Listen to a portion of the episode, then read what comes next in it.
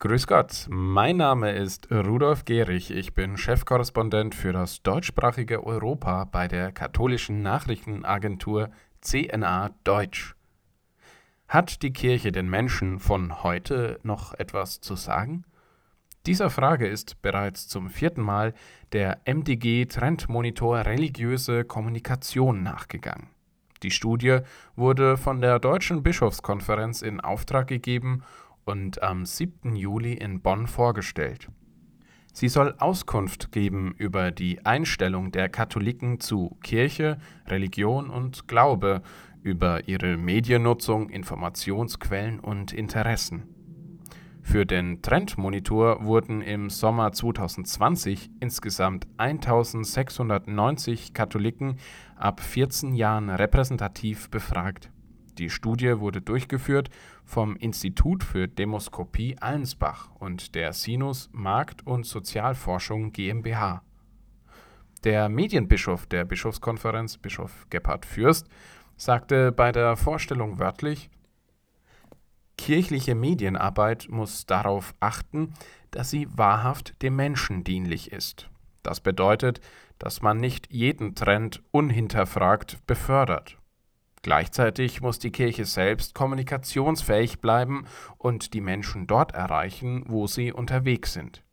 Kirchliche Medienarbeit muss sich also immer auch selbst hinterfragen und weiterentwickeln. Insgesamt nutzt laut Studie gut ein Drittel der Katholiken das Internet auch für kirchliche oder religiöse Inhalte. Noch immer würden religiöse Bücher in vergleichsweise hohen Anteilen auch von Katholiken aus kirchenferneren Segmenten und jüngeren Altersgruppen gelesen, heißt es weiter. Kirchliche Angebote in Radio und Fernsehen hätten zudem eine bemerkenswerte Reichweite.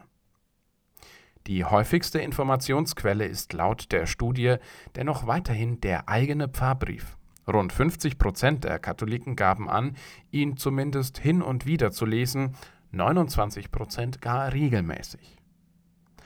Wir von CNA Deutsch haben die Studie dem Münchner Professor für Pastoraltheologie Andreas Wollbold vorgelegt. In einem ausführlichen Interview sprach er mit uns über die generelle Aussagekraft solcher Studien, die möglichen Rückschlüsse auf die Pastoral der Gegenwart und was die vorliegenden Ergebnisse für die vielen angestrebten Pfarreienzusammenlegungen bedeutet. Sie können das Interview wie gewohnt auf unserer Nachrichtenseite nachlesen.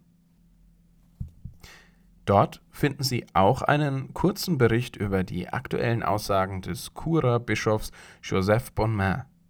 Dieser sagte kürzlich in einem Interview mit der Neuen Zürcher Zeitung NZZ, dass er sich wünsche, dass beim kommenden Referendum in der Schweiz zur Einführung der sogenannten Homo-Ehe viele Schweizer dagegen stimmen.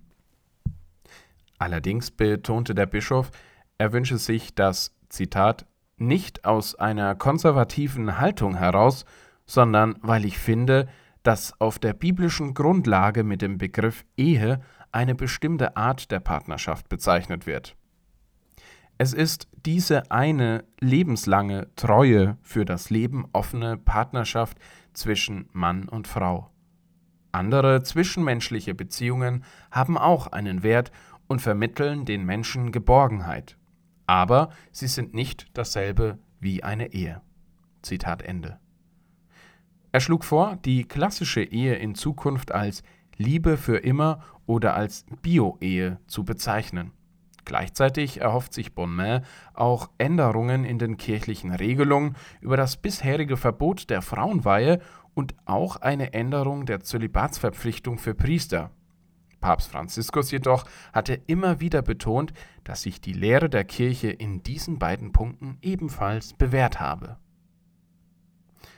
Liebe Zuhörer, dass kirchliche Medien noch relevant sind, beweist nicht zuletzt die Tatsache, dass Sie diesen Podcast hören.